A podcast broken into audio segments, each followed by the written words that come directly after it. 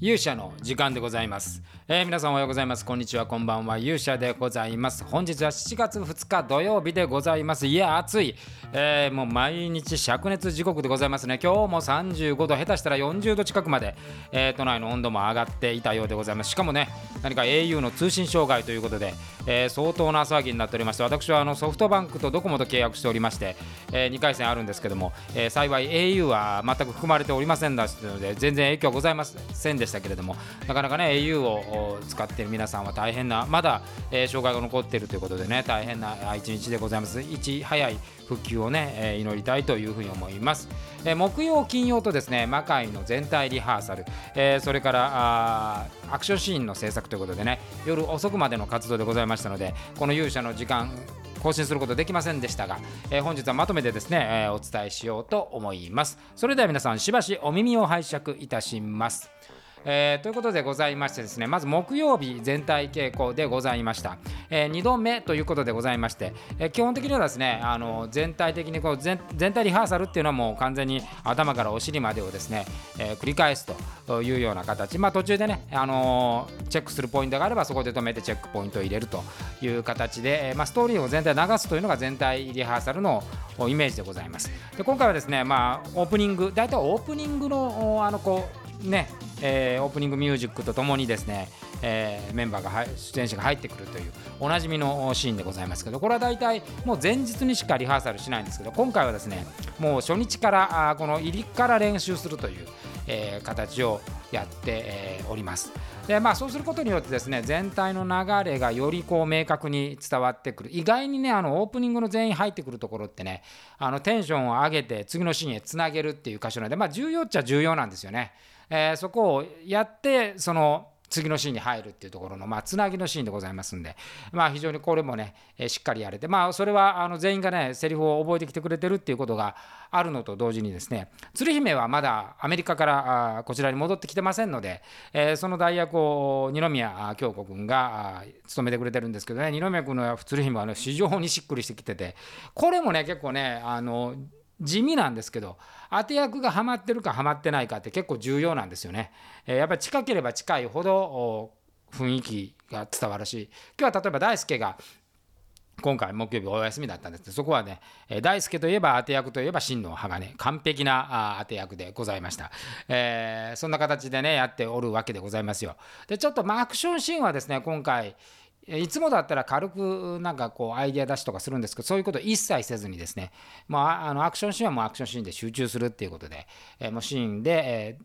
作れるところは作っていきながらあ全体をこう鳴らしていくと。いう作業で、ございました。一部ねアクションシーンのつなぎの軽いアクションなんかも今回やれたのでですね非常にあの面白い新しいアクションシステムに入れてやってみたんですけど、なかなかこれはあのやりがあるなというような形でございました。でその木曜日を経てですね金曜日にこれまあたまたまなんですけど序盤の2つのアクションシーンの制作ということになりました、えアクションシーンはですね滝谷いつきが、ま、ざっくりとですね位置を決めて、まあ、大体の流れを決めてきてくれて、まあ、そこでこう今まではこうディスカッションしながら作るっていう感じだったんですけどもだから私もまあそのディスカッション聞いてて、まあ、行き詰まれば口を出すという感じだったんですが、まあ、今回からはですね、えーまあ、一応決めた後私がもう全部作っていくというような形、まあ、ただその前半のその1決めっていうのがねアクションに関してはもうほぼ7割近いあの重要性を占めてますんでね。滝谷いつきがやっていることは非常に重要なことで。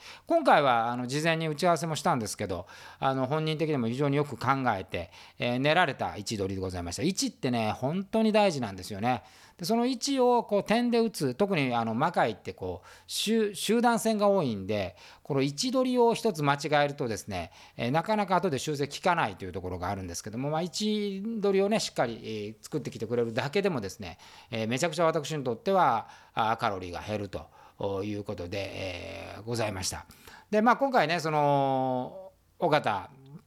まのちゃんねあのココナちゃんなんですけども、えーまあ、初参戦ということで、まあ、二宮君もね初参戦なんですけど二宮君はあのその前のリブートの時にねほぼまああの1週間前まで本番1週間前まで、えーリハやってましたんで、まあ、魔界のメンバーとも顔おなじみですし、えー本人の実力もキャラクターももうすでにつかめてる。まああの皆さんにはお披露目してないけれども本人の中で一回その役を演じているので、えー、キャラクターがま完全に出来上がってる状態なんですけどもまああの尾形君に関してはね今回初めてということで、えー、前回そのお芝居の特訓してで全体リハーサルでやってみてねこれが非常にこう好評で、えー、全体のイメージの中でもねあの綺麗にはまってきて本人も一生懸命練習をした後が見れてですね、えー、この辺りは非常に素晴らしいなと、あの、個人稽古つけた時よりもはるかにグレードが上がっていたんでこれは期待できるぞというところでで、まあ、ただですね、え、それ以上に難しいのはこのアクションシーンで魔界のアクションシーンっていうのはそれでなくてもですね、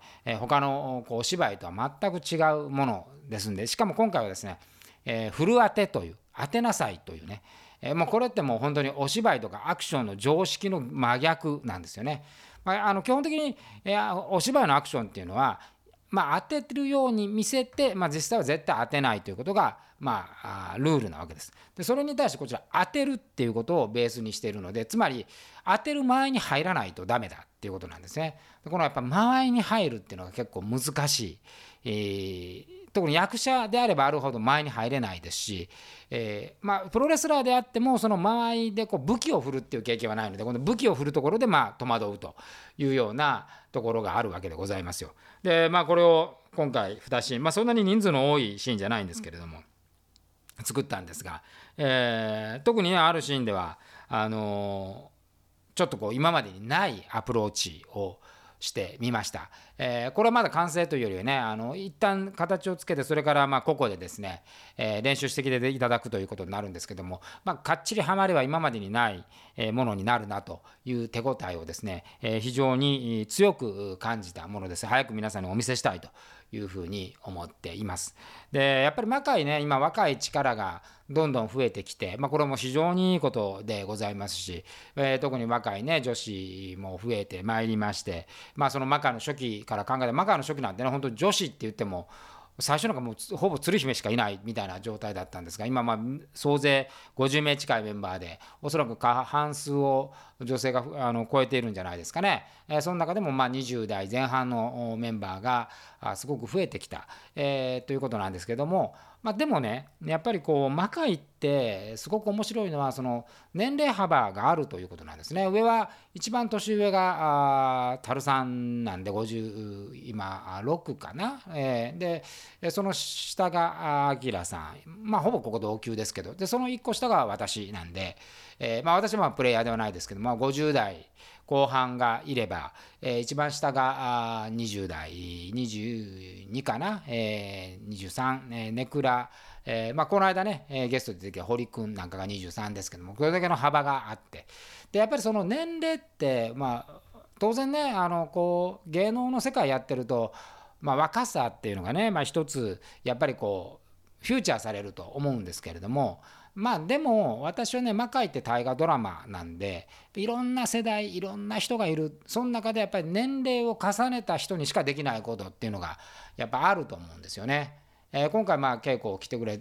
稽古やってね正木原さんそれから土屋君、えー、それから樽さん、えーまあ、この辺のねやって面々のこう百戦錬磨の面々がね、えー、作り出すものっていうのはやっぱ若い人では出ないものなんですよね。でそこはあの非常にこう作っててね楽しかったですね。でそういう人とやっぱり若い人がこう絡んでいったりするところでやっぱ何かを伝えていくっていう作業になってくると思うんですよね。で日本ってまあとかくですねと年齢について言えばですねまああのまあ二極端っていうかあそまあね、年齢に対するこう、えー、過剰なまあ何て言うんですかね、えー、保護感覚もあれば、えー、逆にその若さに対するやっぱり異常なあこだわりもあるみたいな。えー、そういうこうところがあると思うんですけども、まあ、私もですね50代、まあ、半ばになってきましてですねやっぱり20代とか30代にはなかったやっぱ思いがやっぱ出てくるわけでございますよ。でそういうものをですね